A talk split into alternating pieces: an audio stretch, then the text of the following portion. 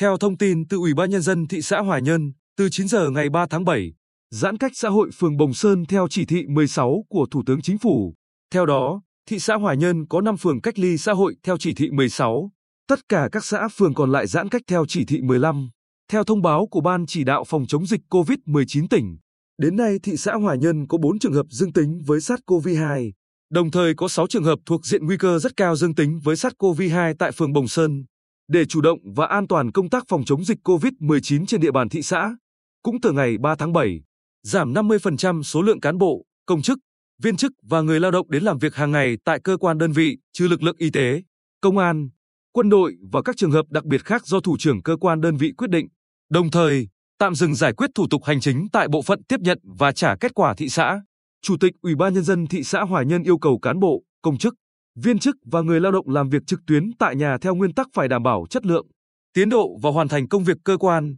thường xuyên giữ liên lạc để xử lý công việc kịp thời và có mặt triển khai nhiệm vụ khi được yêu cầu. Cán bộ, công chức, viên chức, người lao động phải thực hiện nghiêm các biện pháp phòng chống dịch COVID-19. Nếu xảy ra dịch bệnh thì chịu trách nhiệm trước Chủ tịch Ủy ban Nhân dân thị xã và trước pháp luật.